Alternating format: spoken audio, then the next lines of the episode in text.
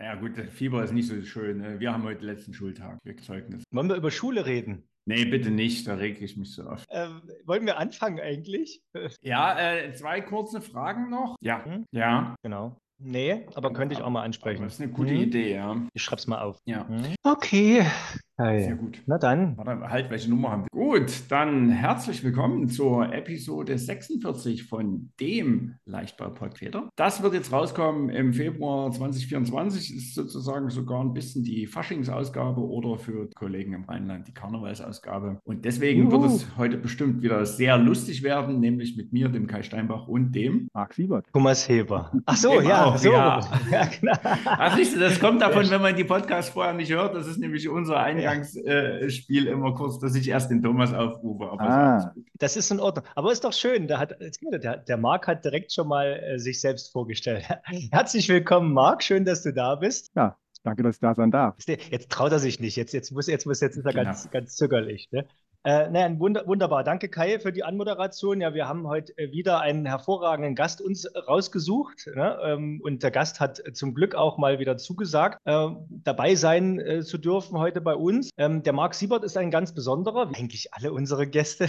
aber, es ist tatsächlich so, ich möchte ganz kurz was zum Marc sagen, bevor der Marc selber sozusagen das korrigieren darf, was ich jetzt äh, sage. Ähm, Marc, du bist äh, studierter Maschinenbauer von der Uni Kassel und kommst eigentlich ähm, ja, ich sag mal so, nach, nachdem du, gut, du hast auch promoviert, ne, äh, Thema Werkstofftechnik, Verbundwerkstoffe und Werkstoffverbunde ähm, in, in Kassel und bist aber schon seit äh, Anfang der 2000er auch immer sehr stark selbstständig unterwegs, nämlich als Entwickler im Fahrradbereich. Und da gehen wir heute ein bisschen stärker drauf an, ein. Äh, und bist aber natürlich trotzdem auch ordentlicher Professor, indem du äh, warst erst an der Uni Kassel Lehrbeauftragter und bist seit 2008 an der PFH, der Privaten Hochschule Göttingen, äh, am Standort Stade, äh, Professor für die Technologie der Faserverbunde Faserbundwerkstoffe.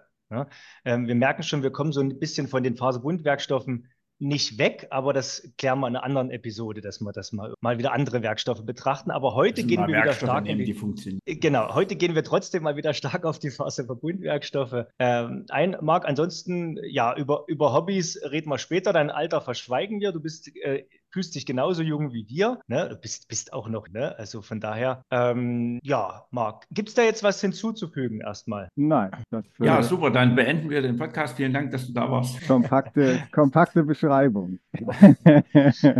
Aber ähm, genau. was mir, also tatsächlich, äh, also ich weiß nicht, ob ich mich jetzt ein bisschen als, als, als Blinder äh, oute, aber dass an der Uni Kassel die Verbundwerkstoffe sehr stark sind, das hätte ich jetzt auf den ersten Moment gar nicht mehr so auf dem Schirm gehabt. Also war das in der Zeit, wo du studiert hast, stärker? Sind die da, also ähm, Nein, ganz klares Nein. Okay. Die Arbeitsgruppe hieß ähm, Werkstoffverbunde und Verbundwerkstoffe, äh, aber faktisch wurde eigentlich fast nichts mit, also mit, mit langfaserverstärkten Kunststoffen wurde fast nichts gemacht. Ähm, wir haben Kleben gemacht, ne? das heißt, da sind wir wieder auf die Werkstoffverbunde gekommen. Mhm. Das heißt, wir haben die Fügetechnik, äh, um Werkstoffverbunde herzustellen. Und das, was wir gemacht haben, war Kennwertermittlung in den meisten. Das heißt, wir haben ähm, Versuchsaufbauten entwickelt, wir haben einen klassischen Zugscherversuch, ähm, haben daraus eine dicke Zugscherprobe gemacht, ähm, um letztendlich den Spannungszustand zu homogenisieren in der Klebschicht, um es Schub rein, reineren mhm. Schicht zu haben. Und wir haben Klebstoffe und Harzsysteme charakterisiert und haben dann versucht, Modelle äh, abzuleiten und das in die Simulation zu bringen. Ja, und unser Chef, der Herr Schlimmer, der hatte äh, ja so spezielle Ansätze, die er, er war erst in Aachen, dann in Paderborn mitgebracht hatte. Und da haben wir praktisch jahrelang daran gearbeitet. Mittlerweile hat er seinen schlimmerschen Ansatz, ähm, äh, diese Sachen zu untermauern. Wir hatten ganz viele Sachen so im, ja, im Klebbereich im weitesten Sinne. Und ähm, dass ich mit Faserverbundwerkstoffen eigentlich angefangen habe, das kam mal wieder übers Fahrrad. Ähm, mich haben halt dann Bauteile interessiert. Ne? Und äh, das ist schön, dass ich hier die ganze Theorie mache, aber äh, wenn wir nie den nächsten Schritt machen, auch mal schöne Bauteile machen, dann ist das alles blöd. Und der Chef hat es geduldet, so muss man eigentlich sagen. Ne? Das heißt, okay. ich habe dann ich hatte keinen, der es mir so richtig zeigen konnte. Ähm, ich habe dann einfach angefangen, so rumzufummeln, habe mir als erstes Bar-Ends ähm, laminiert fürs Mountainbike, wo man damals noch, weil ich auch Mountainbike-Rennen gefahren bin. Ähm, das zweite war dann eine Sattelstütze und äh, so habe ich mich langsam vorangearbeitet, habe ähm, ja eigentlich da begonnen, die ersten echten Erfahrungen zu sammeln, weil Im Studium gab es praktisch nichts. Da gab es eine Vorlesung im Wahlpflichtbereich, die aber meistens nicht stattfand. Mhm. Immer äh, Faserverbundwerk. Deswegen, Ja. nein, die, die machen da nicht viel. Und ähm, äh, ich war dann auch so fast allein auf dem Weg, hatte dann irgendwann ja meine Bauteile was der Chef dann wieder super fand, ne, weil es endlich mal Demonstratoren gab. Äh, Mhm. und einer, der die, der die ganzen Schritte mal gemacht hat, der äh, die Grundlagenuntersuchung gemacht hat, die Kennwerte abgeleitet hat, die Kennwerte umgesetzt hat, ähm, echte Bauteile als Demonstratoren gemacht hat und die waren auch noch begreifbar. Deswegen bin ich auch so ein Freund vom Fahrrad. Das Fahrrad ist für auch für Nichttechniker relativ begreifbar. Mhm. Ne, wenn das CTC ähm, einen tollen Preis gewinnt ähm, für eine Rumpfschale, dann muss man das ja erstmal glauben, weil außer, außerhalb kennt sich ja keiner mit Rumpfschalen aus. Also äh, sieht er das Teil, kann aber in keinster Weise einschätzen, ob das jetzt wirklich gut ist oder nicht gut ist. Und deswegen ist das Fahrrad so ein dankbares Ding. Da muss man halt nicht so viel erklären. Ja. Ne? Und äh, ja, Und, du- und du findest halt mehr Leute, die, die zumindest meinen, sich damit auszukennen und dir zu sagen, was fehlt an deinem, ne? natürlich. Da kriegst du immer ganz viele Hinweise dazu. Das ist auch klar. Ne? Passiert bei der mal Rumpfschale so- nicht. Ne? Ja, genau. Ja, das, das stimmt, ne? Ja, genau. Ja, da, erinnere ich, da erinnere ich mich an diverse Messeauftritte mit Fahrraddemonstratoren, äh, wo dann die ganzen, ich sag mal, nicht, nicht nur Stiftesammler, aber auch äh, ehrenvoll in Ruhestand gegangenen Ingenieure vorbeikommen und dich eine halbe Stunde oder auch länger vom, vom tatsächlichen potenziellen Kunden im Gespräch abhalten, weil sie dir alles noch erklären, was alles an diesem Fahrrad noch fehlt. und sei es nur der Elektrum. Ja, ja, das ist, äh, naja, und ich finde auch, ähm, häufig wird ja gesagt, Fahrrad ist Jugendforsch. Kann man sagen, nein. Ähm, ein Fahrrad, wenn man sich ein Fahrrad anguckt, ist ein dynamisch beanspruchtes Bauteil. Also, oder kann es sein? Es kommt auf die Fahrweise an. Ähm, aber äh, das ist eine relativ mittlerweile ausgereizte Leichtbaustruktur. Ähm, und ähm, deswegen ist es für mich nicht Jugendforsch, sondern immer noch ein spannendes Gebiet zu gucken, was, was geht denn noch und wo geht die Entwicklung hin. Naja, und allerspätestens, wenn man darüber redet, wie man solche hochtechnisierten Strukturen dann vielleicht auch mal sogar in einer größeren Serie bauen möchte, ähm, dann, dann nehmen die Probleme ja exponentiell zu. Ne? Äh, Ist ja nicht Aber so vielleicht trivial. noch ganz, ganz kurz, bevor wir jetzt tiefer über, in das Thema Fahrrad einsteigen. Ähm, wie ist es denn an der, an der PFH? Du bist ja jetzt seit 2008 dort auch der Professor für Faserbundwerkstoffe. Ähm, das heißt, in, in Göttingen an sich ist da keiner, sondern du bist der Einzige an der PFH, auch wenn du in Stade sitzt? Oder Nein, nein, nein. Also, zum Thema äh, Faserverbund meine ich. Zum Thema ja- Faserverbund. Nee, zum, ich habe äh, meine, fast alle meine Kollegen äh, sind aus dem Faserverbundbereich. Also ähm, Ah. Der Wilm Unkenbold, Strukturmechaniker in Clausthal, studiert und promoviert, ähm, sehr bekannter, versierter Struktur, klassischer Strukturmechaniker. Ähm, Richard Degenhardt ist halb am DLR und ähm, halb Mhm. an der PFH. Ähm, Faserverbundspezialist Beulen ist so sein Thema. War von der Mhm. NASA eingeladen, weil seine Ansätze für die NASA interessant waren. Können auch nicht, habe ich nicht viele Kollegen, die sagen, ich war mal, die NASA hat mal darum gebeten, dass ich mal vier Monate einen Forschungsaufenthalt mache. Ähm, also Mhm. ich habe eigentlich bin ich äh, umgeben von Faserverbundspezialisten. Ja, ich bin nicht der, gar, bei weitem nicht der, der Einzige, sondern ähm, wir sind ein Team von Faserverbundleuten, ja. Und die, und die Alles PFH klar. an sich, ist das, ist das eine, ist das eine äh, dezentrale Hochschule äh, oder ist das nur Zufall, dass du eine, Außen, eine Außenstelle be begleitest dort? Naja, wir haben damals, äh, hat die PFH, 2006 war das, glaube ich, ähm, einen Studiengang ins Leben gerufen, der hieß damals Composites oder Verbundwerkstoffe Schrägstrich Composites. Und ähm, der wurde mit Airbus ins Leben gerufen. Und zwar ein Bachelor und ein Master. Und deswegen sitzen wir auch praktisch ähm, am Airbus-Gelände. Wir teilen uns ja, das PFH-Gebäude äh, ist halb, oder das große Gebäude ist halb PFH und die andere Hälfte ist die Airbus-Ausbildungswerkstatt. Und dann kommt die Wache und das große Airbus-Gelände. Und CTC ist gegenüber, CFK Nord ist gegenüber. Aber der Ursprung war ähm, Studiengang gemeinsam mit Airbus entwickelt, am Standort in Stade etabliert, hingesetzt, hingeplant. Und, und, und wer oder wie studiert man dann an dieser Hochschule? Also ist das eine äh, vergleichbar mit den klassischen, sag ich mal, im staatlichen System organisierten oder? Naja, es ist schon abgestimmter, kann man sagen. Das ähm, Studium, was äh, im Bachelorbereich lief, das haben wir jetzt, ähm, ist jetzt ausgelaufen in oder läuft jetzt in 24 aus. Das heißt, wir haben jetzt das letzte Jahr laufen. Das war der klassische Bachelor. Ähm, der lief praktisch berufsbegleitend mit Airbus. Das heißt, die Leute waren, die meisten, nicht alle, wir hatten auch andere, aber die meisten Studenten kamen von Airbus äh, oder über Airbus, waren bei Airbus angestellt ähm, und haben bei uns studiert. Ja, eng durchgetaktet, muss ich sagen. Also ich habe vorher schon im, im Vorgespräch ein bisschen erzählt, ähm, ich habe mich, ich habe mein Studium, ich habe schon Fernstudium gemacht, als es noch gar kein Fernstudium gab. Ja. äh, ja. mir wäre es zu eng gewesen, aber ähm, es ist eng durchgetaktet, anspruchsvoll. Ähm, achtsemestrig in dem Fall mit Praxiseinsätzen bei Airbus. Das heißt, sie sind in ihren Abteilungen Mhm. Ähm, kriegen bei uns die Theorie weitgehend und ähm, war auch eine, eine, relativ spannende Idee. Und darüber hinaus haben wir das Ganze noch als Master, das haben wir auch mal mit Airbus begonnen. Äh, erst Deutsch, dann internationaler Master, äh, jetzt wieder internationaler Master erweitert. Das heißt, wir haben jetzt immer noch äh, heißt nicht mehr Composites Verbundwerkstoffe, sondern Lightweight Engineering and Composites mhm. ähm, im Master. Und wir haben aber dazu noch ein Advanced Master Programm in anderen Fachrichtungen, nämlich in Industrial Engineering, ähm, Automation and Robotics und in New Mobility. Das ist so jetzt das aktuell laufende Programm. Und das sind, äh, ist ein Präsenzstudium für die in Hamburg oder ist das so ein äh, hier auf Fernuni Hagen? Äh, wir schicken dir jede Woche einen Brief mit. Äh das hatte ich auch im Kopf gerade, ja.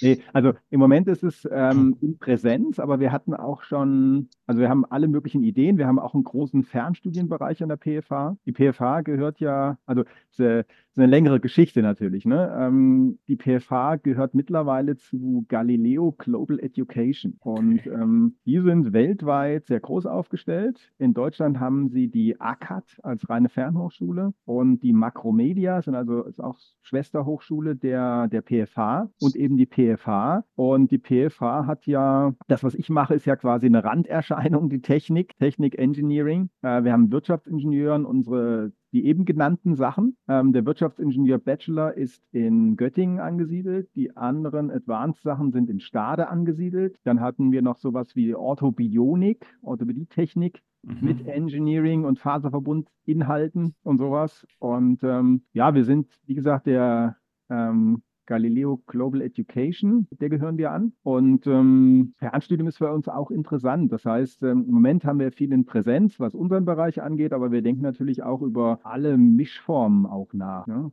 Dass man sagen kann, ähm, es gibt durchaus Fächer, die kann man gut über Distanz machen. Es hm. gibt andere Fächer, die finde ich, kann man nicht so gut über Distanz machen. Hm. Und äh, ja. Handwerkstoffpraktikum.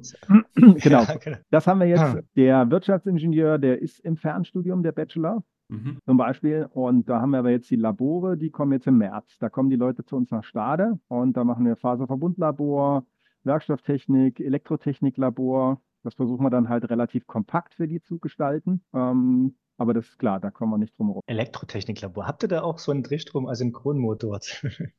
ja, da, okay. da geht es um Schaltungen aufbauen. Das macht mein Kollege Heinrich Fehren. Ähm, und wir bauen noch ein Robotiklabor gerade auf.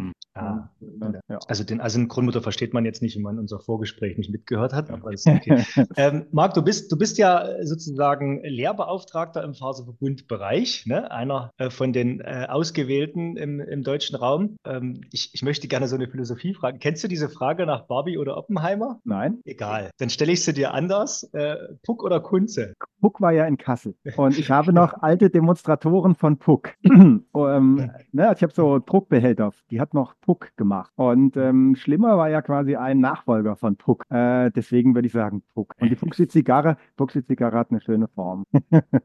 das, ist, das ist richtig. Aber die Invarianten von Kunze haben auch was für sich. Von daher, ich habe, ich hab, obwohl es im mathematischen Sinne, wurde ich ja aufgeklärt, keine Invariant. Ähm, tatsächlich, nee, bei uns ist es ja auch so, dass, dass wir äh, in Dresden ich sag mal, immer sehr eng mit dem Ralf Kunze verbandelt waren und sind. Und das dann auch eher so eine, so eine Philosophiefrage, natürlich auch aufgrund persönlichem Einfluss letzt sind. Ne? Äh, das Ganze. Ich finde es immer sehr spannend, weil das immer, also in Dresden zumindest seit, seit Jahren immer wieder hoch und runter diskutiert wurde, was an der Stelle nur äh, das, also jenseits der, der pauschalen äh, Versagenskriterien, das, das bessere Versagenskriterium. Ne? Und ich denke, wir haben beide was für sich. Aber ich sehe halt, wie die Dresdner Kollegen seit, seit Jahrzehnten immer wo Puck in den Simulationssoftwaren überall hier und da vielleicht schon in, in, implementiert ist, wenn man sich selber dann die Routinen schreibt, um dann auch Kundenkriterien berücksichtigen zu können und das auch mit Stolz tut. Okay, ja, oder vielleicht zu weit. Ne? Detail angepasste Geschichten zwischendrin. Also das ja.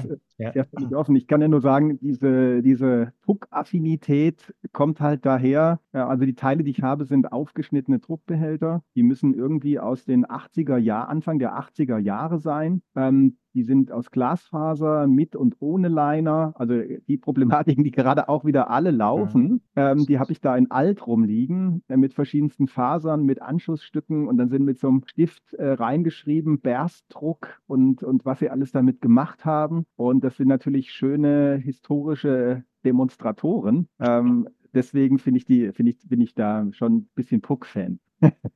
Ohne, ist doch, ist doch, äh, ohne, ohne Kunze abzulehnen. Ne? Das muss man mal ganz klar dazu sagen. Muss man gut, genau. Der, der Ralf könnte das noch äh, unseren Podcast hören vielleicht. Der ist ja noch ja. ab und zu äh, aktiv oder ist, ist nach wie vor unser aktivster Unruheständler mit weit über 80 äh, und äh, gern gesehener Gast. Und seitdem wir hier viele Veranstaltungen auch online machen, äh, ist es für den Ralf auch nett, um mal reinzuschauen. Ne? Ja, Und er entwickelt übrigens das Versagenskriterium auch stetig weiter. Ich glaube, zumindest hat er zuletzt vor zwei Jahren da auf alle Fälle dann nochmal ausgeholt. Ne? Ja, Okay, ja, wunderbar. Äh, dann, Kai, wollen wir zum Thema Fahrrad ja, übergehen oder bist du jetzt? Ja, ja äh, ich hätte jetzt versucht, wieder eine äh, legendäre Überleitung zu bauen, äh, aber Bitte. du hast mir das ja wieder versagt hier. Nee, ignoriere, was ich gesagt habe. Die Frage habe. ist, äh, an so einer Hochschule, also wenn man sich Hochschule nennt, dann sollte man ja vielleicht nicht nur Lehre machen, sondern auch äh, ein bisschen forschen. Und ähm, wie ist denn das organisiert, wenn ihr quasi privat seid? Weil der Cashflow wird ja im Wesentlichen über die äh, Studiengebühren laufen. Ja, wir sind, also das gibt immer mal wieder Diskussionen zum Thema. Ähm, wir sind Forschungsvorhabensfreunde, die Geschäftsleitung nicht immer. Ähm, aber wir machen äh, Vorhaben ganz wild durchsortiert ähm, über EFRE-Programme, ähm, BMBF, äh, ganz viel Auftragsforschung mit Unternehmen, mhm. ne, also ganz, ganz unterschiedlich. Und ähm, ja, wir haben die Möglichkeiten, das zu machen. Also Richard Degenhardt macht viel in Konstellation mit dem DLR. Ja. Jetzt gerade wieder einen, einen Antrag bewilligt bekommen, ist auch EU-Gutachter. Ähm, ich habe EFRE, mache EFRE, habe EFRE gemacht, ähm, mache aber auch BMBF und andere Programme und eben, wie gesagt, viel mit, mit Unternehmen zusammen, wo wir dann zwar nicht so richtig drüber sprechen dürfen, äh, aber das sagen wir so, es geht mir ja persönlich um auch um meinen Erkenntnisgewinn, äh, der dann wieder ja irgendwie ein bisschen neutralisiert in die Vorlesung mit einfließt. Ja. Ähm, von daher ist das bei uns äh, alles möglich und wir machen das eben auch. Und wir sind ja auch, wir sind ja in Niedersachsen angesiedelt, wir sind ja über das Niedersächsische Hochschulgesetz auch dazu verpflichtet, genau das mhm. zu machen. Also ihr seid im Prinzip, die, diese PFH ist dann äh, quasi einer staatlichen Universität gleichgestellt und müsst euch sozusagen auch diesen, ja logisch, um es am Ende an, anerkennen zu können, äh, ja. muss man sich den staatlichen Regularien dann halt unterwerfen. Genau, also wenn wir jetzt so Forschungsprojekte beantragen, dann sind wir, werden wir gleich behandelt wie die staatlichen Hochschulen auch. Genau. Und äh, das war jetzt eine Überleitung, Kai? Ich hatte, ich hatte den Ball mal nach vorne geschossen, aber offensichtlich ist er so äh, auf dieser Nasenwiese. So, so richtig, genau. Äh, genau. Ähm, weil ich wollte eigentlich so ein bisschen das Thema Recycling ist ja dann bestimmt forschungsseitig auch ein großes Thema und vielleicht kann man das ja oder hast ja einen geschickten Weg gefunden, ähm, das Thema Recycling ähm, auch mit ähm, deinen Hobbys da zusammenzubringen. Ja, also wir haben ja gesagt, Hobby, mein Hobby ist ja auf alle Fälle mal ähm, das Fahrradfahren. Ja? Und äh, das hat ja auch schon eine lange Tradition. Also ich habe früher mal Leistungssport, Radfahren betrieben, habe eigentlich, ja, wie gesagt, ich habe schon Fernstudium gemacht. Ich hatte ja nie Zeit. Ne? Ich war ja doppelt gebeutelt. Ähm, schlimm, ich habe im, im, es war schlimm. Im Winter musste ich Skifahren und naja, so wie das Wetter besser war, musste ich halt Radfahren. Ne? Also meine Kommilitonen, die hatten immer, wir haben immer gesagt, naja, ich mache im Winter habe ich eh nichts zu tun. Ähm, da haue ich mir die dicken Brocken rein. Im Sommer will ich eher frei haben und ich hatte nie Zeit. Und äh, daher kommt das Furchtbar. natürlich. Furchtbar. Ja, wir müssen diesen Hashtag schlimm mehr bei unserem Podcast schlimm, benutzen. Ja. Schlimm. Ja. Und äh, naja, diese, diese Fahrradliebe, die, da erzählen meine Eltern immer von. Ich habe also erst mit sieben Fahrradfahren gelernt, aber ich konnte es vorher schon zerlegen. Also ich hatte schon erstmal so, ich habe schon immer dran rumgebaut, aber fahren konnte ich noch nicht. Aber ich wollte schon immer mal wissen, wie das eigentlich auseinandergeht. So. Und das heißt, du hast, gut, man kann mit einem Fahrradrahmen halt an sich nicht fahren. Auch mit einem Fahrrad ohne Pedale kann man nicht fahren. Deswegen hast du wahrscheinlich so spät gelernt. Ne? Ich konnte ja nicht mal mit dem kompletten Fahrrad fahren damals. Ne? Aber okay.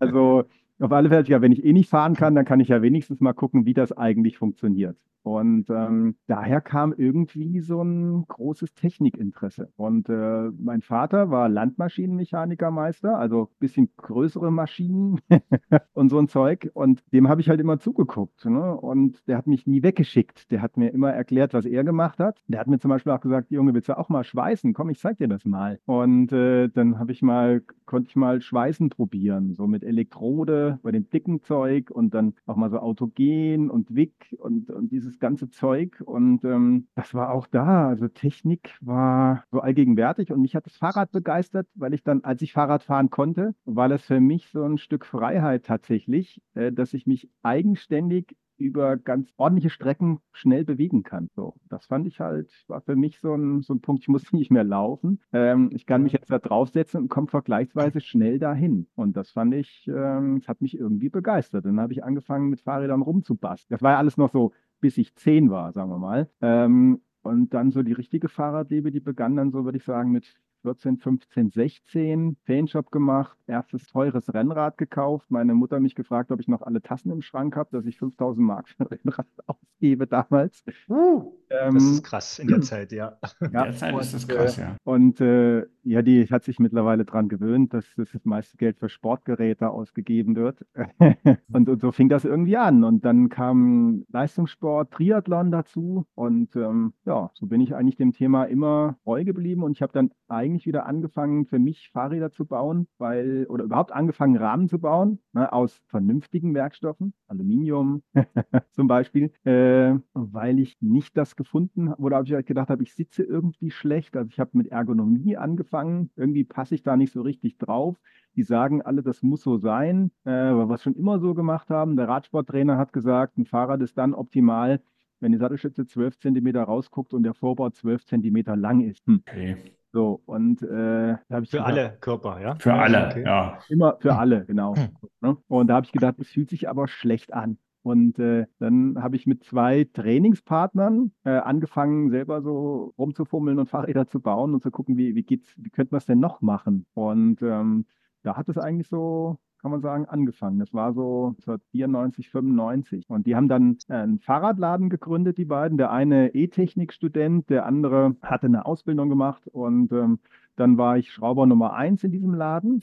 Dann habe ich da immer gearbeitet, so nebenbei und wir haben so Rahmen gebaut. Ja. Und dann ging es eigentlich für mich sehr spannend weiter. Also erstens habe ich ganz viele Studieninhalte dann mal mit meinen Projekten verknüpft. Ne? Also der, jeder Prof hat ja erzählt, dass hier musst du genau aufpassen, das ist total wichtig. Wenn du das nicht hast, ist absolut elementar. Der Mechaniker hat es erzählt, der hat es erzählt. Und ich habe immer gedacht, ach, die haben einfach nichts anderes. Deswegen stürzen die sich so auf diese Geschichten. Ähm, als ich meine ersten eigenen Projekte gemacht habe, habe ich gedacht, verdammt, der hatte noch dazu recht, das ist aber blöd. Mhm. Und Was hast, was hast du denn weggelassen? Einfach so essentielle Bauteile wie ein Oberrohr oder? Nein, nein, nein, das, das jetzt nicht, aber was so ähm, Kennwerte angeht und, und was wie sein muss und ähm, mechanische Zusammenhänge. Und dann habe ich gesehen, okay, der hat, der hat wirklich recht. Ähm, wenn ich ein gutes Bauteil machen will, dann muss ich darüber nachdenken. Genau. Das hatte für mich den Vorteil, dass ich zwar es ist mir nie so schwer gefallen und ich habe auch gute Klausuren geschrieben, aber das zu verstehen und so richtig zu verinnerlichen, das hat erst da begonnen. Ne? Das war ja, da war ich dann so Ende Studium, kann ich sagen, da habe ich das gemacht. Ähm, theoretisch hatte ich die Kenntnisse eigentlich, aber ich musste sie jetzt noch richtig anwenden. Ähm, und das war ein wichtiger für mich ein wichtiger Punkt, dann wirklich mal zu verstehen, ähm, wie das ist. Also ich hatte das intuitiv und auch sonst irgendwie immer richtig gemacht, aber verstanden hatte ich es eigentlich nicht. Mhm. Und ähm, mit den Projekten hat dann das Verständnis begonnen. Und das war, war auch ganz schön irgendwie, weil es war völlig klar und logisch. Ne? Vorher hat sich mir die Logik nicht zwangsläufig immer erschlossen. Ähm, es wurde dann immer logischer, dass es so, so irgendwie sein muss. Und, ähm, also wir hatten, ja. ja Sag du? Nee, nee red doch mal weiter. ja, und dann, dann wurde es ja für mich noch eigentlich äh, spektakulärer. Ähm, dann hatten wir Besuch von der Firma Cube in dem Fahrradladen, äh, die heute äh, ein Weltkonzern ist und über eine Million Fahrräder macht. Und ähm, der Markus, der Inhaber, kam damals vor rum, hatte die ersten Rahmen im Programm und hat gesagt, hier, wir sind Cube, wie, wollt ihr das in euren Fahrradladen nehmen? Und äh, dann haben wir uns das angeguckt und dann sah er meinen Eigenbau und hat gesagt, oh, ist cool, was ist denn das? Und dann zeigten meine Kollegen auf mich und haben gesagt, der hat es gemacht. Mit dem Irren dort. Hm. der der war es. Ähm, und dann haben die Cubes gesagt, könnte er sich denn vorstellen, das auch für uns zu machen? ah. Sehr gut. So wurde ich quasi, ich glaube 1996 war das, 95, 96, die Entwicklungsabteilung von Cube. und habe mir Gedanken. ist das? Ja. Und habe mir, habe mir ähm, Kinematiken für vollgefederte Fahrräder. Ne? Also das mhm. begann gerade da, dass so Fullies aufkamen. Und man hat ja, festgestellt, ne, so, ein, so, ein Motorrad nachbauen ist es nicht. ist schon ein bisschen anders. Ne? Und mhm. aber wie anders ist es denn? Und damals noch die Schwierigkeit, ähm, vorne eine Kurbel mit drei Kettenblättern also wechselnder Kettenlauf deutlich vorne. Äh, also was sind die mhm. Kinematiken? Dann habe ich halt, ähm, hatte man am Anfang so auf Eingelenker gesetzt, dann hatten wir abgestützte Systeme, da haben wir Mehrgelenksysteme gehabt, Dreigelenker, Viergelenker, also ein Zeug. Und ähm, das habe ich dann so für die Cubes gemacht, mir die neuen Modelle ausgedacht, habe die gezeichnet, habe die dann auch gebaut, habe da also eine kleine Werkstatt eingerichtet, ähm, um Rohre fräsen zu können, habe dann praktisch die Prototypen händisch gebaut. Ne? Das war dann so, so eine Dämpferbefestigungsplatte. Er äh, hat mich dann, habe ich dann mal anderthalb Tage ausgesägt und ausgefeilt aus einer Aluplatte, ähm, weil ich eben keine CNC-Fräse zur Verfügung hatte. Aus dem Vollen gefeilt, ja. Aus dem Vollen gefeilt, mhm. genau. Ähm, habe ich dann immer so gezeigt, weil ich, das ist CNC. Da habe ich immer gesagt, ja, C und C waren das. Ja. Äh, und so habe ich angefangen, Rahmen zu bauen. Und das waren eigentlich auch die, die mich auf die Idee gebracht haben, irgendwann äh, Faserverbundrahmen zu bauen. Die haben gesagt, warum, du bist doch da in dieser Arbeitsgruppe Verbundwerkstoffe, warum baust du dir nicht mal so einen leichten Rennradrahmen aus Carbon? Und da habe ich gesagt, ja, warum eigentlich nicht? Ne? Und genau, wenn du eh schon gewechselt, gewechselt hast vom Auseinandernehmen ins Bauen, kannst du auch ja. das noch machen. Ne? Also warum eigentlich nicht? Und dann habe ich mir überlegt, was braucht man alles dazu? Und ähm, da habe ich meine erste Ebay-Auktion gemacht. Ich habe mir nämlich, ich mir gesagt, ich will nicht die Uni-Ausstattung verwenden. Ich hatte ja von diesen Priprex gehört, hatte sie auch schon verarbeitet und wusste also, mhm. äh, ich brauche einen Ofen. Und für einen Fahrradrahmen reicht so ein Backofen nicht aus. Ne? Und nee. den jetzt, äh, ich brauche was Größeres. Und wo kriege ich denn das her? Und äh, für, das erzähle ich den Studenten auch immer, für heutige Verhältnisse ja undenkbar, ich kannte einen, der einen eBay-Account. Hm. das ist kein zu unserer, bei uns war es eher so, wir kannten einen, der schon ein Telefon zu Hause hat, oder? Das ja, und äh, ja, dann gut, das ist ja, verjährt, aber ich kannte jemanden, der war bei Napster. Ja, ja, ja. Oh. ja. ja.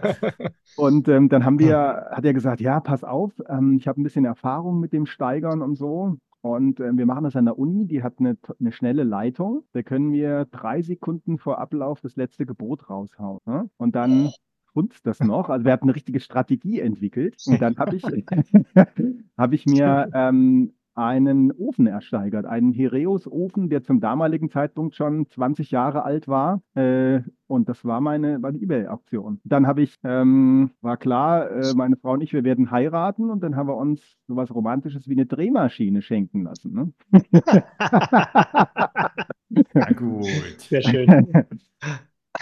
Und dann, dann war die Überlegung tatsächlich, okay, ähm, ich wollte das ja nie kommerziell machen äh, gucke mal, wenn, wenn meine Frau und ich zwei neue Wettkampfräder, ne, dann erfordert das eine gewisse Summe. Und wenn wir die Summe nehmen und in, in die Ausstattung investieren, dann ist es auch okay. Dann probieren wir das einfach. Und äh, dann habe ich die Rohre ausgelegt und habe mir überlegt, wie ich es machen würde. Äh, über Cube-Kontakte habe ich damals noch äh, Kettenstreben aus dem Formwerkzeug prototypisch bekommen. Und da brauchte ich nur Rundrohre im Prinzip. Da habe ich gesagt, wo kriege ich die her? Ja, die lasse ich mir machen. Faden wickeln finde ich ganz cool. Ähm, da habe ich Firmen angeschrieben, die meisten haben sich nie gemeldet. Ne, oder haben mir so teure Angebote zurückgeschickt mit 1000 Euro Rüstkosten für die Maschine, dass ich ablehnen musste, mhm. weil ich wollte ja nur drei Rohrsätze haben. Ähm, aber eine Firma hat es gemacht, die hieß damals noch Comat. Das war eine Ausgründung der TU in Kaiserslautern. Die heißen heute Zircomp. Die haben gesagt, mhm das für Sie.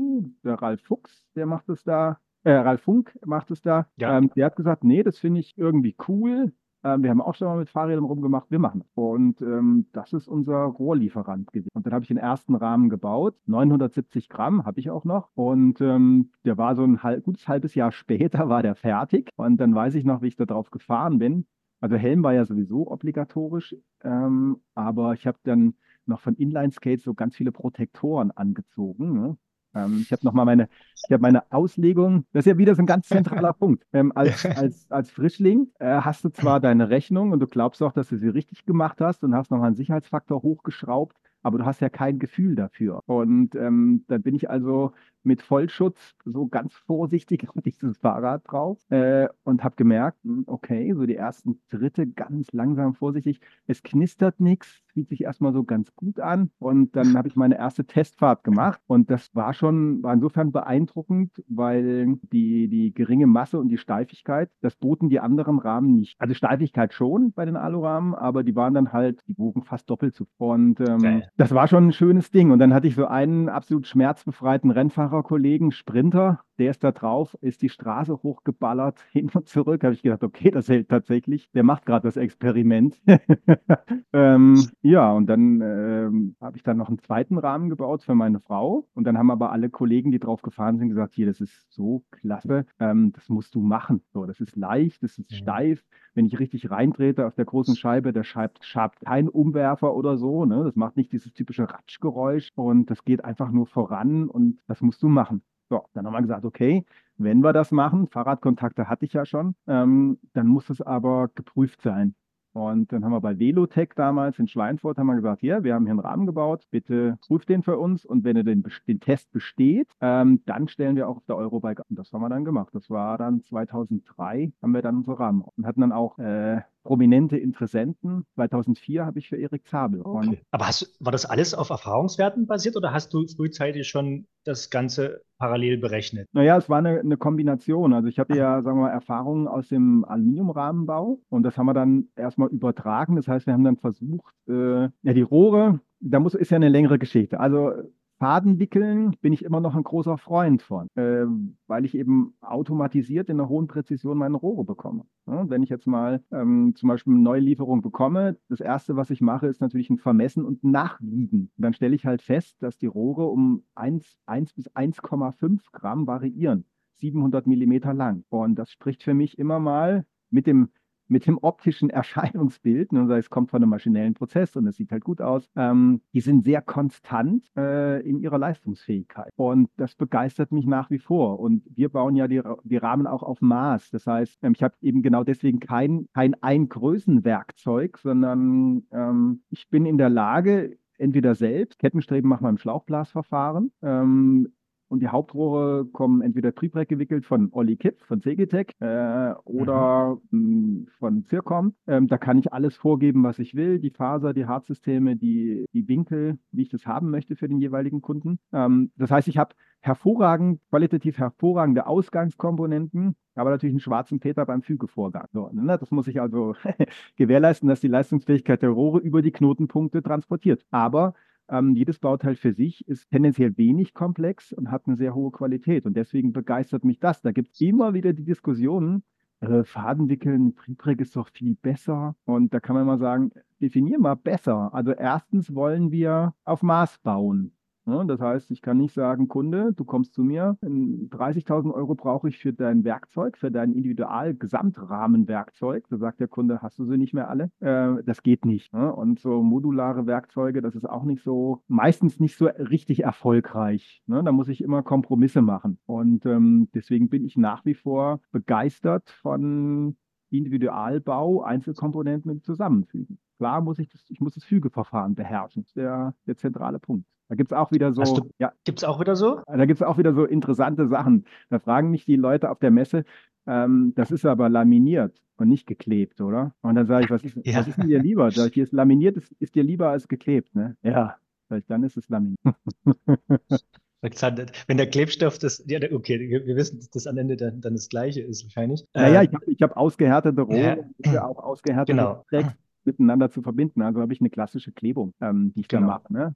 Äh, aber irgendwie ist Kleben negativ vom Image behaftet, geht immer wieder kaputt, weil fast jeder unversierte Klebversuche gemacht hat und es eben nicht funktioniert hat. Ne? Ja. Und ähm, das ist halt hat kein gutes Image, das Kleben. Ja, es ist aber irgendwie, das ist tatsächlich so ein Punkt, den man immer wieder ähm, sieht. Also da, da erlebt man ja tatsächlich die, die, die eigenartigsten Dinger von ähm, Angstnieten über ähm, völlig falsche Aufwände, die beim, beim, bei der Klebvorbereitung getrieben werden, also in beide Richtungen. Ne? Also es gibt Leute, die, äh, wo man sagt, um Gottes Willen, ähm, also so ein bisschen anrauen wäre vielleicht eine Idee, ne? oder das Trennmittel aus, aus der Form noch wenigstens abwischen, äh, bis hin zu äh, ganz voll klimatisierten Umgebungen mit äh, Luftfeucht und allem drum und dran. Und irgendwo in der Mitte ist ja je nach Anwendung ein vernünftiger Kompromiss. Im Prinzip das, was wir ja auch schon kurz angeteasert hatten, in, in einem Flugzeug, was ja auch in Größenordnung geklebt ist, äh, setzt man sich ja auch rein. Ist die Definition, ist die Definition zwischen Laminieren und Kleben dann bloß, wenn das wenn das eigentliche Bauteil quasi noch nass ist, dann ist es laminiert beim Fügen? Äh, oder kann man auch sagen, ein hartes Bauteil wird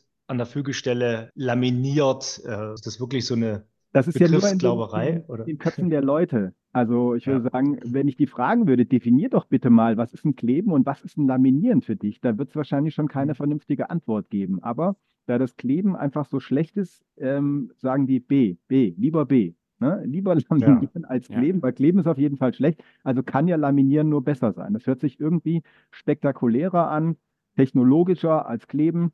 Und deswegen muss es das Bessere sein. Dann machen wir das. Ich habe eine kleine Zwischenfrage zu den, zu den äh, Rahmen, zu den Rohren, die du beziehst. Kann man mit, also hast du dort auch irgendwie in, in Dosen 0 Grad Lagen drin? Äh, wir haben ja im Studium immer gelernt, 0 Grad geht beim Wickeln nicht, aber wir wissen ja, dass das eigentlich Quatsch ist. Man kann mit Hilfsmitteln da schon vielleicht hier und da eine 0 Grad Lage einziehen. Ähm, also ich denke, bei so einem Fahrradrahmen ist ja eigentlich die ein oder andere 0 Grad Lage nicht ganz hinderlich, wenn ich mir die Belastung angucke, oder ist das Quatsch? Ja, das kann man so machen, aber ähm, man kann auch sagen, ich mache einen ausgeglichenen Winkelverbund und ähm, ja. gucke mir den Spannungszustand an. Und das ist tatsächlich eine Mischung aus einer Torsionsbeanspruchung, ähm, die aber häufig überbewertet wird, die ist gar nicht so groß, äh, und einer Biegebeanspruchung in mehreren Achsen. Und ähm, daraus ist unser Rohrsatz aufgebaut. Das heißt, wir haben auch einen wechselnden Faserwinkel von innen nach außen. Ähm, echte Nullgradlagen kommen nicht vor. Aber ihr guckt schon, dass die Zug- und Druckseite anders aussieht sozusagen als die, die Seiten. Habe ich das so verstanden? Oder? Naja, wir haben natürlich immer noch mal Möglichkeiten, ähm,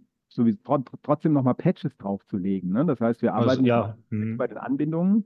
Man kann ja sagen, unsere Technologie nennt sich ja Tube-to-Tube-Prozess. Ne? Das heißt, wir, wir kleben erstmal den Rahmen, wir fräsen die Rohre oder wir schleifen die Rohre, weil das Schleifen äh, viel weniger Delaminationen bringt als das Fräsen der Rohre. Ähm, das heißt, wir haben geringste Spaltmaße, wir haben quasi mit dem Schleifvorgang, speziellen Schleifvorgang, keine Delamination. Dann kleben wir stumpf zusammen ähm, mit einem klassischen Epoxid-Strukturklebstoff. Dann modellieren wir die Übergänge mit dem gleichen Klebstoff, dass wir nicht so harte Radien haben. Und dann äh, kommen da entsprechend äh, Preprex drauf. Also man kann sagen, in situ Muffen. Ne, könnte man es nennen. Ja. Äh, da werden die Knotenpunkte überwickelt und man kann natürlich jetzt auch sagen, äh, ich kann das Rohr noch schäften, wenn ich das will. Ähm, ich kann auch ähm, gezielt Preprex auf das fadengewickelte Rohr legen, D-Preprex zum Beispiel in 0 Grad, um jetzt ein Verhalten zu beeinflussen. Ähm, das haben wir alles gemacht und ausprobiert. Wir haben aber jetzt eine, sagen wir mal, einen Faserwinkelverlauf für die Einzelrohre so weit, dass wir sagen, da haben wir jetzt messbar nichts Nachteiliges, ähm, wenn wir das auf die Art und Weise machen. Das heißt, wir haben jetzt verschiedene Fasertypen, ähm, machen eine Auslegung auf die einzelnen Fahrer oder die Vorlieben über eine Wandstärke letztendlich nur ne, dass wir die mehr oder weniger runterschleifen, die Rohre, ähm, und haben jetzt eigentlich so ein paar ganz gute Allround-Rohrsätze, die sehr zuverlässig funktionieren. Und was den Praxistest angeht, also Prüfstand ist das eine. Ähm, der Zabel, der hat, naja, der hat mal in drei Jahren so einen 100.000 Kilometer Echtfahrradnutzungstest gemacht. Unser mobiler Prüfstand war das quasi. Ja. mhm. Und ähm, äh, bei dem sind die Rahmen nicht kaputt gegangen. Ne? Das heißt, der hat äh, so 820 Gramm Rahmen gehabt, ähm, noch mit unserem alten Hinterbau und ähm, der hat gesagt, großartig. Also das, das hat dann auch die, die Zweifler, ne? weil immer, die, wir hatten oft Gespräche am Messestand, ob das auch funktioniert, sind ja alles so harte Fahrer. Und äh, seitdem klar war, Zabel ist gefahren, auch bei Olympia, ähm, gab es diese, diese Debatte nicht mehr, ob das denn funktionieren kann. Ne? Weil ja. wurde dann gesagt, naja, Zabel fährt es ja auch. Ne? Und da habe ich gesagt, gut, wir dürfen jetzt keine Werbung mit Zabel machen, aber wenn du es eh schon weißt, ja. Ja.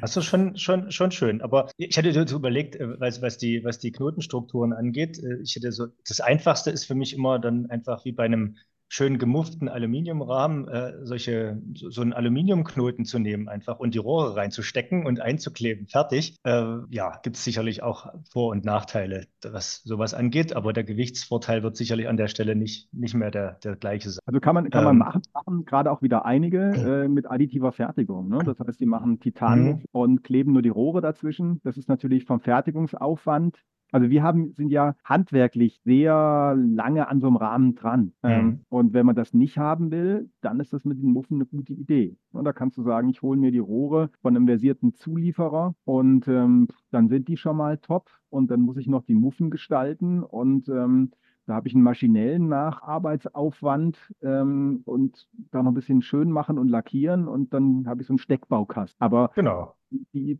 die haben ja keine also die sind nicht mit der Leistungsfähigkeit vergleichbar. Äh, die sind mhm. viel schwerer ähm, als die klassischen Voll-CFK-Rahmen. Ähm, das ist optisch ganz schön, aber aus meiner Sicht mehr leider auch nicht. Aber wenn ich jetzt deine, deine Firma, wie heißt die Firma? Äh, Spin? Spin, genau, die Rahmen heißen nur, die Rahmenmarke heißt Spin. Und, ja. und wie, wie viel Rahmen macht ihr so am Tag? Wir machen im Jahr eine, eine Handvoll im Jahr.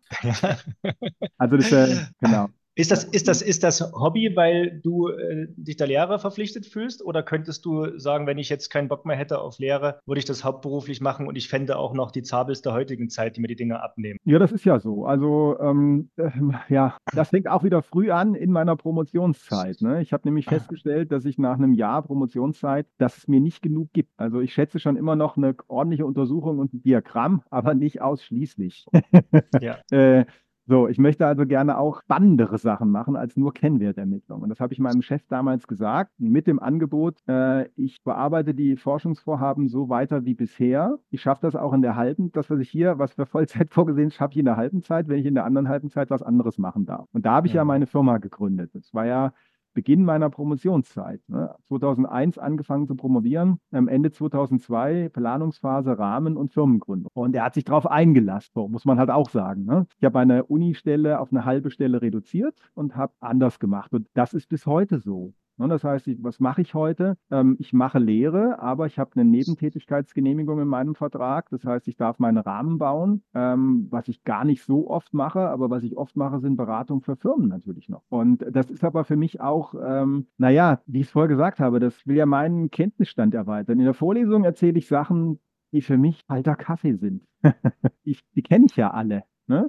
Also möchte ich ja auch ja, selber, selber irgendwie weiterkommen. Und das mache ich eben, das ist praktisch meine Fortbildung, die läuft über zum Beispiel solche Projekte und äh, fließt dann wieder zurück in die Vorlesung. Und das, das, das macht heißt, wirklich aus, dieses äh, das Akademische auf der einen Seite und ähm, Industrievorhaben, Beratung, selber Sachen machen auf der anderen Seite. Das heißt, wenn du die wenigen Rahmen im Jahr laminierst, machst du alles alleine oder hast ja. du noch Kompagnons, die da irgendwie Nein. mitmachen? Nein. Das heißt, das ist wirklich so, du bist so ein, du bist so ein Enthusiast, du kannst also Wissen wiedergeben, was du schon kennst, das reicht dir auf Dauer nicht aus. Ich finde es ja faszinierend, dass man, als, ich habe ja auch eine Promotion mal geschrieben, ne? also dass man quasi am Anfang der Promotion, wo man als normaler Mensch in Anführungszeichen froh ist, wenn man das Ding irgendwie schafft, äh, neben seiner Arbeit äh, an der Uni, äh, dann auch auf die Idee kommt und sagt, nee, das reicht mir nicht. Äh, ich will auch parallel was ganz anderes machen, wo ich mich kreativ austoben kann. Das finde ich wirklich faszinierend. Also das, das gibt ja nicht viele Menschen wie du, ne? die sagen, ich brauche da noch was anderes. Finde ich schon wirklich eindrucksvoll. Ja, also für mich ist immer so diese Leidenschaft für ein Thema und dabei ist das Thema jetzt ja. erstmal völlig egal. Ne? Ähm, die ist bei mir halt da, wenn ich den Schritt von, ich habe Kenntnisse gesammelt, die vielleicht neu sind, vielleicht sind sie auch nur in meiner Konstellation ein bisschen neu, spielt keine große Rolle, aber dann überführe ich die weiter und mache so ein paar Schritte zum, zu einem echten Produkt. Ne? Also äh, das übe ich ja auch mit den Studenten. Ich zwinge die zum Beispiel in meinen Vorlesungen ähm, auch den Schritt zum Realbauteil zu machen. Und nicht zu sagen, wir hören bei CAD auf. Das sieht immer schön aus. Ne? Das ist immer 23 Zoll groß. Hm? Das ist immer, immer schick und das sieht spektakulär aus. Und ähm, dann aber den Schritt zum Realbauteil zu machen und zu sehen, wie ist denn das jetzt zeitlich? Welche Probleme hatten wir so gar nicht auf dem Schirm? und, und äh, lasse die auch einschätzen, wie, wie sie das so sehen. Und kommt immer anders, kann man eigentlich ja, sagen. und äh, das finde ich halt spannend. Und dann wirklich funktionierende Bauteile zu machen und zu optimieren, kann ich jetzt sagen, ich baue jetzt gerade den Recyclingfaserrahmen, also auch mhm. händisch. ähm, ich habe jetzt die, die schlimmen Sachen, die lästigen Sachen sind durch, jetzt kommen die schönen Sachen. Ähm, das ist ein ein langer Prozess und ich weiß jetzt schon wieder, was ich beim zweiten ganz anders machen würde. Ja. ja weil wir Verfügbarkeitsprobleme, wir reden über Recycling und Kreislaufwirtschaft und ähm, dann denkt man, ich bin ja gar nicht im Recycling-Thema eigentlich drin gewesen. Ich habe halt gedacht, naja, die können mich zuschmeißen mit Material. Mhm. Und dann stelle ich fest, nee, wie viel brauchst du denn? Dann haben sie gesagt, na, ein Fahrradrahmen äh, mit ein bisschen rumfummeln, zwei Kilo, ne? ja, schwierig. Wie jetzt schwierig? Zwei Kilogramm? Äh, ja, müssen wir mal gucken. Nee. Und was habt ihr so? Naja, wir haben so ein UD und wir haben aber auch so ein, ähm, so ein, so ein grobes Gewebe. Wie grob? und da habe ich mir die Sachen angeguckt und habe gedacht, oha. Und äh, ja, da haben wir so ein, so ein spezielles Garn noch bekommen. Also das Projekt lief ja mit der Schweizer Firma V-Carbon oder mhm. Farben. Ähm, die sind die Materiallieferanten und die Schweizer haben die Voruntersuchungen gemacht weil wir ja jetzt gucken mussten, ähm, wie ist denn das im Vergleich zu Neufasern? Also welche Leistungsfähigkeit haben wir denn eigentlich? Ja. Wir, ja, wir basteln nicht vor uns hin, wir haben ja gesagt, wir müssen das schon mal ordentlich machen, also machen wir jetzt mal Proben, charakterisieren die Proben. Wir brauchen ein paar Richtwerte, Knockdown-Faktoren, Design-Faktoren, was auch immer, äh, um zu sagen, das funktioniert mit Neufasern. Jetzt mhm. gehen wir auf die Recyclingfaser. Wie müsste denn das sein? Geht es überhaupt? Und der Antritt war eben zu sagen, Strukturbauteil, nicht eine Abdeckung aus Recyclingfarben, ja, ja. sondern Strukturbauteil. Und was ist denn da der Ansatz? Also, äh, der, also wir hatten ja letztens, also was ist letztens, äh, fast auch in, in einer der äh, vorangegangenen Folgen hatten wir den ähm, Draufmann äh, vom SDFI, der macht ja Recyclingfaserbasierte äh, Fliese. Ähm, aber mit so einem Vlies wirst du ja bei deinen Rahmen nicht ankommen. Ähm, äh, was macht ihr dann? Macht ihr dann Stapelgarne, die dann zu Textilien verarbeitet werden? Oder, oder wie, was ist denn der angedachte Recyclingprozess da? Also es geht erstmal darum zu sagen, nee, Fliese, ähm, das haben wir ja, die Erfahrung haben wir ja aus dem damaligen CFK Valley Recycling. Ja, das ist ja. ja 15 Jahre alt, würde ich sagen. Ja. Ähm, und da hat man Fliese gemacht und festgestellt, puh, da müssen wir jetzt aber noch genau das Bauteil finden, wofür das ganz gut ist. Ja. Äh, und die haben ja eigentlich den Erfolg mit dem Abfall gehabt, mit den Kurzfasern, die sie äh, zu Spritzguss-Compounds zu geben. Äh, genau. So, aber das andere nicht. Und dann gab es ja aus so einem Airbus-Umfeld zum Beispiel so ein paar Ideen. Der Tassilo Witte vom CTC hat da viel drüber gemacht. Wir sagen, nee, wir müssen es eigentlich jetzt wieder, wir haben Kurzfasern, wir müssen die wieder richten. So mit hm. so quasi Isotropzeug, das bringt uns nicht entscheidend weiter. Ja. Und ähm, das ist auch unser Ansatz, eben zu sagen, äh, wir brauchen wieder UDs, äh, wir müssen die wieder, wir müssen die einfach wieder richten und dann können hm. wir wieder auch textile Prozesse damit machen. Ja. Ähm, das ist so die, die Richtung. Das heißt, wir verwenden wir haben uns jetzt für das Projekt ähm, eigentlich vier verschiedene Prozesse rausgesucht. Wir haben einen klassischen Pressprozess, Plattenpressen, ganz simpel eigentlich. Mhm. Äh, daraus machen wir die Ausfallenden. Äh, dann haben wir Prex, UD und Gewebe. Das habe ich im Schlauchglasverfahren verarbeitet für die Kettenstreben, also in einem Werkzeug. Und dann haben wir mit einem, mit so einem Recyclingfaser Garn, was natürlich noch Hilfsfasern hat und so weiter, ähm, sind im Fadenwickelverfahren die Hauptrohre gewickelt worden, chronisch in dem Fall. Fall. Äh, und der Olli Kipp hat äh, das klassische Prepreg-Wickeln für die Sitzstreben und die Tretlagerhülse gemacht. So, das heißt, wir haben diese vier Prozesse und wir haben auch versucht zu gucken, ähm, wie ist denn das jetzt? Kann ich das eins zu eins verarbeiten oder was ist denn anders? Und wir haben festgestellt, oh, das ist ganz schön viel, ganz schön anders. Ja. Und ähm, ja, da sind wir halt gerade mittendrin. Und der Rahmen wird jetzt so in der Kategorie 1100 Gramm landen, ist ein bisschen geringer von der Steifigkeit im Vergleich zum Neufaserrahmen. Ähm, mhm. Wir werden auf der Check ein ähm, Gesamtrennrad zeigen, ne, auf dem Gemeinschaftsstand vom, vom CU äh, bei der Fachhochschule Nordwestschweiz, stellen es aus. Und das ist jetzt praktisch in, das Projekt ist jetzt in der, so in der Endphase. Ne? Das heißt, ich werde nächste Woche wahrscheinlich die erste Fahrt auf dem Fahrrad machen. Okay, wieder, wieder mit Vollprotektoren. Ja, das ist nee. Vollschutz, wollte gerade fragen, ja. Oder traust du mittlerweile mehr zu? Ja. Nee, also ähm, das brauche ich jetzt, also Helm ja, aber ansonsten äh, normal. Aber wenn, wenn du sagst, die Steifigkeit des Rahmens ist ein bisschen geringer und wir ja. haben statt 800 Gramm äh, 1100, also würde ich jetzt mal über den Daumen sagen, Recyclingprozess sind so 50 Prozent niedrigere Eigenschaften. Ja, ja, das ist eben genau der Punkt. Also ähm, wenn wir jetzt UD-Proben vergleichen, mhm.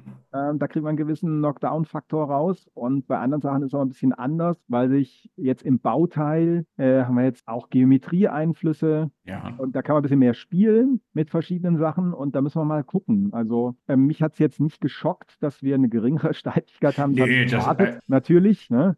weil wir haben vergleichsweise schlechten Faservolumengehalt. Hm. Ähm, Status jetzt. Jetzt haben wir aber schon wieder neue Textilien in der Pipeline. Also ähm, ja, und für mich war die Frage, wenn wir einigermaßen Performance erzeugen, wie viel schwerer werden wir denn im Vergleich zu Neufasern? Und ist das für die Zukunft ein Weg? Weil die CO2-Einsparungen sind drastisch, die man hätte. Ne? Und wir könnten ja eine echte, einen echten Kreislaufprozess machen. Nicht sagen, naja, im ersten Leben war ich ein Fahrradrahmen aus Endlosfasern. Äh, Im zweiten Rahmen werde ich eine schöne Schale, die der Nutzer auf dem Schreibtisch stehen hat. Ja.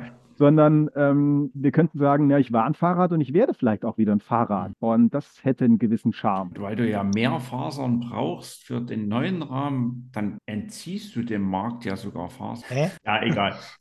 Also pro Rahmen, pro Rahmen brauchen wir mehr Fasern. Ja, na, genau. Das heißt, irgendwann äh, ist, ist, der Recyclingmarkt alle. Ich wollte gerade noch eine Empfehlung aus.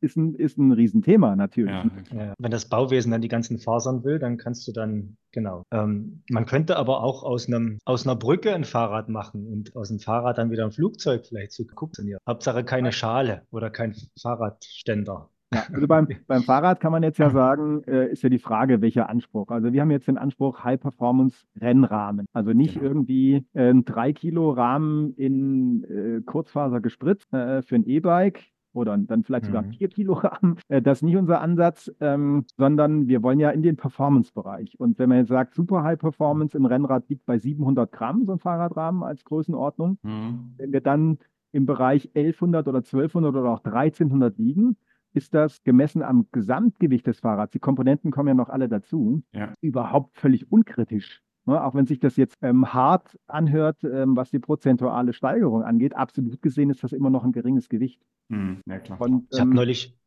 neulich so, so, einen Bericht gesehen, ja, das äh, das leichteste äh, Fahrrad der Welt gerade irgendwie. Ähm, ich weiß ja gar nicht, im, Sport, im sportlichen Bereich äh, gibt's ja, da gibt es ja Vorschriften, wie, wie leicht das Fahrrad maximal sein darf. Ne? Und, äh, aber da haben dann irgendwie bei dem aktuellen Carbon-Fahrrad, was da getestet wurde, da hieß es dann schon, das ist dann jetzt zu leicht. Das fühlt sich irgendwie komisch an. Kann das sein, dass es irgendwann dann zu leicht gibt? Ja, also das, äh, wenn du Rennen fahren willst, ähm, der UCI, das ist so die, ähm, die Organisation, die das alles reguliert für, die, für den Wettkampfbereich, ähm, dann muss das Fahrrad 6,8 Kilogramm wiegen. Das ist ein, Man kommt ja mittlerweile aber technisch auf die Hälfte runter, oder? Ja, die Hälfte nicht, aber sagen wir so, renntaugliche Fahrräder im Bereich von 5,5 sind kein Thema. So, ja, gut, renntauglich. Ich rede vom Straßenrad. Ja, ja, okay. Darf, hm. Darfst du nicht, äh, darfst du im Wettkampf nicht mitfahren. Muss 6,8. Gut, jetzt kann man sagen, hm. Leichtbau lohnt sich immer. Ne? Jetzt könnte ich ja sagen, dann habe ich ja ein 5,5er Rad. Künstlich schwer machen ist nicht das Thema. Ähm, das kann ich auch gezielt mit einer Massenanhäufung im Tretlager mit einem tiefen Schwerpunkt. Dann habe ich trotzdem besseres Handling also gleiches Gesamtgewicht, andere Massenverteilung, besseres Handling, Vorteil. Er hat mir mhm. Zabel hat gesagt, wenn ähm, der Bereich Sattelstütze und Sattel bei ihm deutlich erleichtert wird, drunter, er fährt den Wiegetritt die letzten 1000 Meter, ja. dann hat das ein besseres Handling für ihn. Mhm. So, ne? Und ähm, also das leichtbar lohnt, deswegen sage ich, leichtbar lohnt sich immer. So, ja. ne? äh, wenn, man, wenn man das kann, ist das immer gut. So, und aber zu leicht anfühlen, also wir haben zum Beispiel mal einen Rahmen gebaut mit 644 Gramm äh, für einen Menschen, der das leichteste Rennrad der Welt aufgebaut hat. Das hat unter drei Kilogramm gewogen, das Gesamtrennrad. Gibt es auch, habe ich gesehen, Red Bull hat sogar darüber berichtet. Äh, Gibt es auf der Homepage, da ist unser Rahmen dran. Ähm, der hat alle Bauteile optimiert, also auf sich, auf seine Fahrweise, da ist auch nie was kaputt gegangen. Ähm, das gab erstens Anfeindungen, das, was ich nie verstanden habe. Wir haben das auf dem Messestand damals mhm. gezeigt. Ne? Das wäre unseriös und so. Ne? Und, ähm, okay. Aber das war schon extrem leicht. Also diese Frage, ich habe ja viel mit leichten Rahmen zu tun. Ich habe das Fahrrad hochgehoben und habe auch erstmal ganz entsetzt hingestellt wieder und gesagt, boah, oh, Hilfe, da muss ich erstmal dran gewöhnen, muss ich erstmal rantasten. Also dieses Das ist wie eine, eine Brücke aus Papier bauen, ne? Ja, ja, genau, dass man, dass man denkt, das kann, das kann eigentlich gar nicht funktionieren. Ähm, das war aber nicht der Fall, weil ähm, dieser Mensch hat dann angeboten, Redakteuren von einer führenden Fachzeitschrift, lass uns doch mal, bevor er mich hier anfeindet, äh, lass uns doch zum Fahren verabreden. Ihr sagt wo, ne? Und, und das ganze Programm.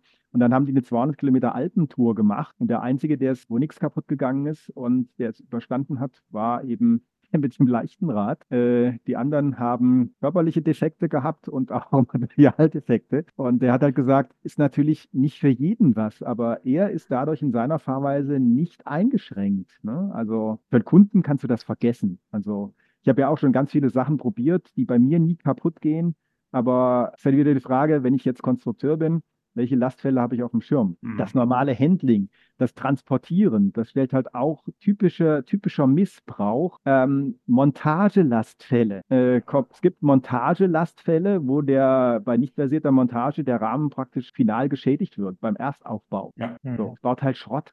ähm, das ist halt so ein, so ein Mix aus allen möglichen Sachen. Und wenn ich mit meiner Frau zum Radrennen gefahren bin, dann hieß es Rahmen 1, Räder raus, Golf 4 hinten reinlegen, Rahmen 2 drauf, Laufräder drauf, Taschen drauf. Das ist jetzt nicht unbedingt ideal diese mhm. Art und Weise äh, zu transportieren, aber es ist halt einfach typisch. Ja. Ne? Oder auch ein Rennradfahrer an der Ampel, der setzt sich mit seinen spitzen Hinterknochen immer aufs Oberrohr. Ist auch kein Lastfall, ja. ähm, den man so, man sagt man ja, der, der Sprint, der Wiegetritt. Ne? Ähm, ja, ist ein Lastfall, aber es gibt noch mehr. Und es gibt auch noch ein paar mehr kritische. Und äh, das ist so die Summe dieser ganzen Geschichten. Ähm, Durchmesser-Wandstärken-Verhältnisse, um äh, bei typischem Missbrauch nicht gleich zu kollabieren. Das sind alles so, so Fakten, die wir über 20 Jahre, ja, wo wir uns mit beschäftigt haben. Mhm. Ist eben auch eine, eine gute Schadenstoleranz hat. Ähm, ja, das sind so zentrale Aspekte. Nicht nur die Leichtbauphilosophie, las es auf und mach es ganz dünn.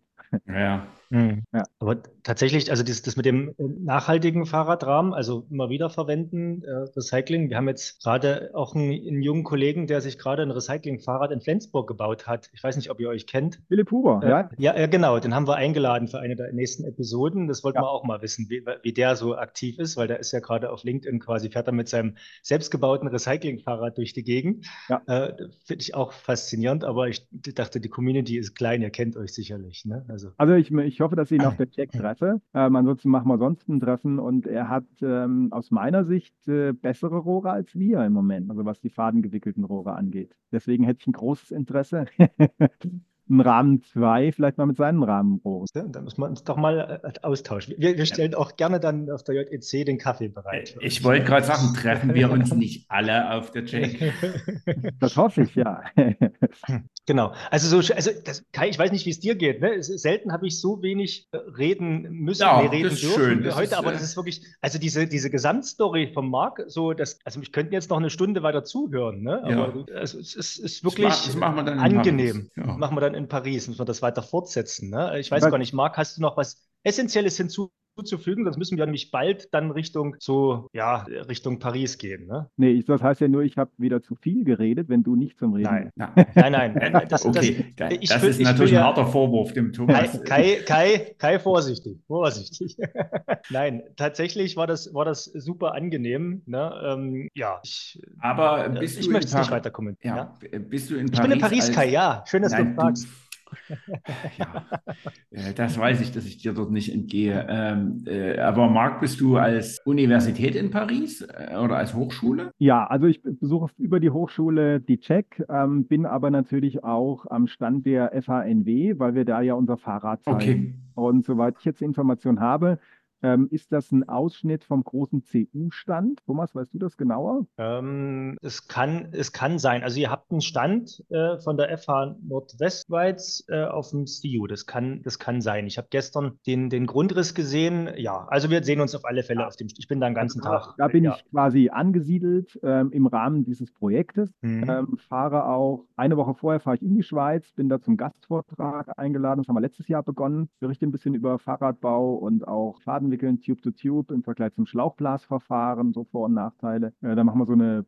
so ein Vorlesungsaustausch quasi. Ne? Der Julian hat ein bisschen mhm. über das Kleben bei uns im, im Studiengang ähm, vorgetragen, weil er hat in Delft promoviert zu so ein paar ganz schönen Sachen auch. Und äh, da sind wir im Austausch. Und mit Christian im dem Prof da ausläuft. Sehr angenehm. Also da fahre ich gerne hin. Und äh, ja, also wir sind auf der Check und gucken mal, was da so alles gezeigt wird. Ich bin nur als Wanderer da. Also ich, wir, wir haben uns äh, dieses Jahr als äh, also nicht für einen Stand entschieden. Die muss man ehrlicherweise sagen, die Jack hat sich in den letzten zehn Jahren ja so ein bisschen äh, weiterentwickelt. Es geht ja vor allen Dingen um, um, um, um Fertigung, um Werkstoffe und so weiter. Ähm, das für uns als Engineering-Anbieter, als Dienstleister ist da äh, also an, an Neugeschäft immer relativ wenig rumgekommen, was natürlich und das ist halt, da, da, ich glaube, da, da schafft man es auch nicht mehr, der, dieser Messe ihren, ihren Status wegzunehmen. Das ist halt das Familientreff. Also, also gar nicht auf der Jack zu erscheinen, das kann man sich, glaube ich, als Unternehmen im, im Leichtbau, Schrägstrich Faserverbund nicht, nicht leisten. Also irgendwie muss man dahin. Ja.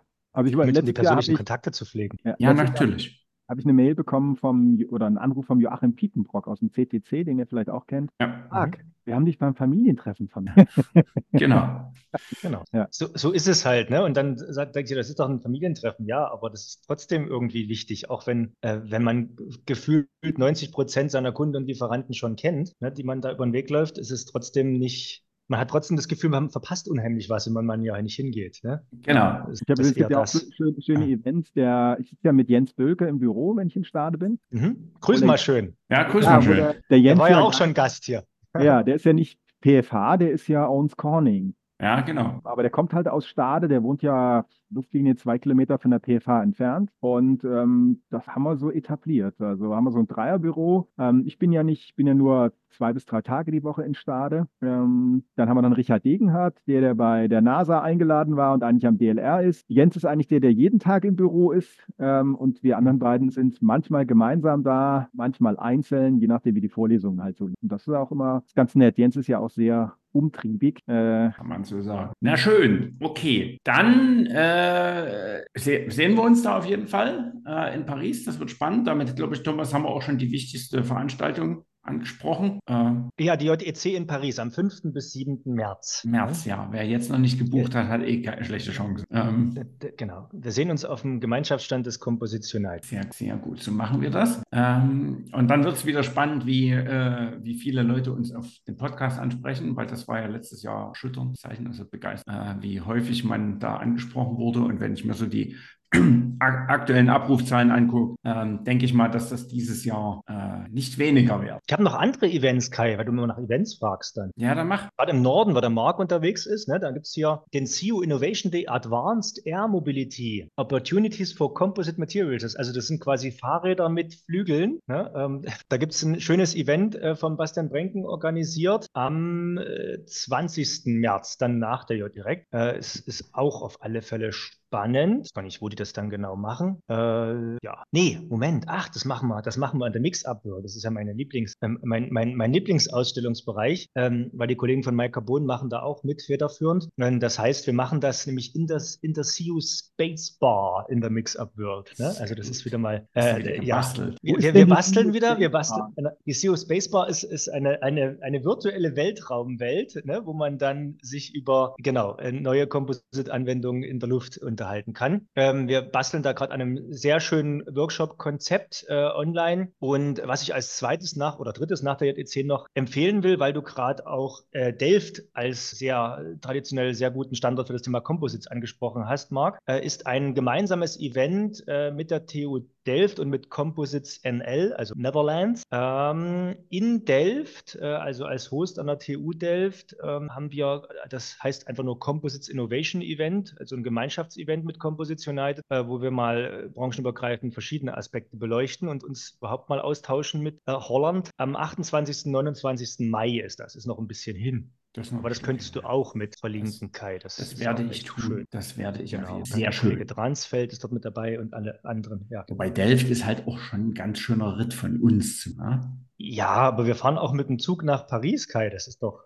Ja? Wenn ihr fahrt, das steht ja noch nicht fest. Bahn. Ob die Züge Bahn. fahren. Also ich habe auch geplant, mit dem Zug zu fahren und bin auch gespannt. Mhm. genau, ich hab, von dir aus ist auch nicht so ganz wenig weit da, da aus dem Norden. Ne? Also Paris liegt ja auf Dresdner oder nicht südlich von Dresden liegt Paris sogar auf der. Ja, bei mir war dann von Kassel aus ähm, von Kassel aus sind es fünfeinhalb Stunden. Ja. Achso, da fährst du ja von, genau, ne, da musst du bloß mal in Frankfurt kurz umsteigen wahrscheinlich. Ich genau. glaube Mannheim oder so. Oder so. Also ja. einmal, jedenfalls einmal umsteigen und das gar nicht mhm. so schlimm, wie ich erwartet hatte. Na, wir fahren über acht Stunden. Wir müssen in Frankfurt haben wir 19 Minuten Umsteigezeit. Oh, Von hier sind es mit dem Auto sind es 800 Kilometer. Dann habe ich gesagt, nee, mit dem Auto nee. fahre ich sicherlich nee. nicht nach Paris. Nee. Also ich habe mich aus verschiedensten terminlichen Gründen für das Flugzeug entschieden ähm, und dachte am Anfang, ich kann dem Thomas ein Schnippchen schlagen, weil äh, wegen Streik auf, auf der Bahn und so weiter. Aber da die Lufthansa jetzt auch schon wieder streikt, müssen wir mal gucken. Ähm, Na gucken, wer am Ende gewinnt. Ne? Also mit, mit meinem SUF kann ich ja nicht mehr nach Paris fahren. Das ist ja zu teuer, dann das Auto stehen zu lassen, drei Tage. Ja, fällt der ID, äh, ID3, äh, fällt der unter? Nee, der ist noch nicht. Es ist ganz knapp. Dadurch, dass ich den ID3 mit der großen Batterie habe und die auch elektromobile mobile ab zwei Tonnen quasi als äh, SUV äh, beparken in Paris, ja. ähm, bin ich, glaube ich, mit einem zulässigen äh, oder mit, mit einem Leergewicht, glaube ich, das zählt nicht das zulässige Gesamtgewicht. Also ich bin knapp drunter noch. Okay. Aber tatsächlich selbst mit einem Kleinwagen, rein elektrisch, mit einer großen Batterie, äh, bist du knapp an dieser Grenze. Also die Pariser sind dort schon forsch. Aber ich dachte, ich dachte die, äh, die vollelektrischen hätten sie gesagt, die wollen sie da rausnehmen. Ich habe gel gelesen, alle, also 1,6 oder 1,7 Tonnen für Hybride und Benziner. Na gut, da fällt sowieso fast alles drüber, was aus Deutschland kommt. Ne? Und, und, und dann äh, bei vollelektrischen Fahrzeugen wollen sie die Grenze bei 2 Tonnen ziehen. Okay. Und die, selbst die ist sportlich für das ein oder andere kleine Elektrofahrzeug, wenn du einen großen Akku hast. Aber da gibt es ja die Möglichkeit, da kann ich ja noch unseren Running Gag der letzten 20 Jahre anbringen. Du brauchst Bitte einen konfektionierten CFK-Behälter mit Hochdruckvakuum, der dir dann den Auftrieb erzeugt. Ähm. So, das ist jetzt der entscheidende Nachteil vom, von Podcast ist, dass man das Gesicht vom Thomas nicht sieht. genau. Ja, das gucken, kann man, vielleicht kann man rausgefummelt irgendwo. Also ich mache, das ist so, also Ironie mag ich natürlich sehr gerne, ne? Das wissen meine Kinder auch und ähm, auch so, so ein Blödsinn erzählen, das mache ich manchmal ähm, in Vorlesungen ganz bewusst, um die Leute zu testen. Ne, wir haben ja gucken, ob die Aufmerksamkeit noch da ist. Ja. kleine Gruppen. Und das Erschreckende ist häufig, dass wenn ich dann so ein Blödsinn vom Hochdruckvakuum erzähle und das mal ein bisschen ausschmücke und untermauere, um Zweifel zu beseitigen, die dann nicken. Genau. Ja, ja, ja, ja. das irre, ist, dass ist das so. absoluter Unfug war. Ja. ich kenne es halt äh, relativ einfach, als ich angefangen habe mit meinem ersten Praktikum, noch vor dem Studium. Da wurde mir als erstes natürlich, wurde mir versucht, die Falle mit dem Alumagneten zu stellen. Ne? Aber da habe ich als direkt von der Schule kommender Grünschnabel auch erstmal blöd geguckt und nicht sofort gesagt, Moment. ja. Da kannst du sagen, Strom durchflossen, bringe ich auch dein Alu. ja, kriegt, kriegt man hin. Ja. Womit wir wieder die, ja. den Wechselstrom reingebracht hätten. Genau, dann, hat, ja, dann haben wir die, die Schleife wieder zum ganzen Anfang äh, gezogen. Okay, na gut. Kai, was fehlt denn jetzt noch? Sehr schön. Äh, na, es fehlt noch die Podcast-Empfehlung. Da hat der Marc äh, äh, die Auszeit genommen, hat gesagt, da ist er, fährt zwar viel Fahrrad. Das, wäre vielleicht noch so eine Verbesserung des Fahrradfahrers erlebt. Ähm, wäre noch nebenbei Podcasts zu hören. Äh, aber ich glaube, das ist sehr äh, charakterabhängig. Also ich kann, auch wenn ich bei Weitem nicht in euren Leistungsklassen unterwegs bin, ich kann beim Fahrradfahren auch nichts hören. Ich will da die Ohren haben und schon gar nicht kann ich da irgendwie konzentriert lauschen. Also das kann ich. Äh, deswegen habe ich mal kurz in meine, meine Playlist geguckt. Ähm, was ich tatsächlich in, in, empfehlen kann, hat ein ganz anderes Thema. Ähm, ich weiß nicht, der eine oder andere hat es ja vielleicht mitgekriegt, vor äh, vier oder sechs Wochen ist ja sehr überraschend, der ähm, äh, der Präsident von Hertha BSC, der Kai Bernstein, ähm, gestorben oder verstorben, äh, was äh, der, der war ja jünger als wir alle drei, äh, was einem da auch so persönlich beschaffen machte. Ähm, und da kann ich äh, oder würde ich gerne als Empfehlung das Tribünengespräch des Rasenfunks, das aktuell ist, geht Thomas eine Länge für dich, fünfeinhalb Stunden. Ähm, Danke, ja. Bitte. Ähm, und das ist ganz interessant, auch wenn man sich nicht so tief für den Fußball begeistert. Ähm, das war ein sehr interessanter Charakter, der also aus der Ultraszene, aus äh, der Fanszene dann zum, zum Vereinspräsidenten äh, geschafft hat. Und was für Veränderungen der äh, in dem Verein angeregt hat und was das auch vielleicht so für generelle Veränderungen in, in, im, im, Umfeld des organisierten Sports bedeutet. Das war sehr interessant. Ähm, also das kann man wirklich empfehlen. Und wie gesagt, da bringt man auch eine Fahrt nach Paris ganz locker rum damit. Ähm, also das ähm, auch sehr interessant. Waren auch so Sportwissenschaftler dabei, die das Ganze so ein bisschen eingeordnet haben, was, was also Sport, äh, gerade so Fußball für die Gesellschaft bedeuten kann. Ähm, nee, da, also das lohnt sich wirklich, äh, wenn man mal links und rechts gucken will. Das kann man nur empfehlen. Genau, das zur Podcast-Empfehlung. Ansonsten äh, bleibt uns eigentlich nur ähm, uns in Paris zu verabreden. Äh, Marc, dir ganz, ganz herzlich zu danken für die spannenden Einblicke, äh, für die eigen- und selbstständige Gestaltung des Podcasts. äh, so wünschen wir uns das. Äh, so ist es ge äh, gedacht, kurz anmoderieren und dann den Gast machen lassen. Das ist perfekt. Das war herrlich. Ich konnte mir auch ein zweites Frühstück in der Küche machen nebenbei. Weißt du, genau. Ich, ich, muss nur die, die, Bratgeräusche rausschneiden, aber alles. Ja, genau. nee, vielen, vielen Dank. War sehr interessant. Ähm, äh, wir werden auf jeden Fall die Märzfolge dann demnächst vorbereiten. Diesmal hängen wir ja ein bisschen mit Anfang Februar, aber egal, das kriegen wir schon hin. Ähm, genau, vielen Dank, Marc, und äh, wir sagen Tschüss, bis zum nächsten Mal. Ja, auch vielen Dank, zum nächsten Mal. Tschüss, mach's gut, vielen Dank.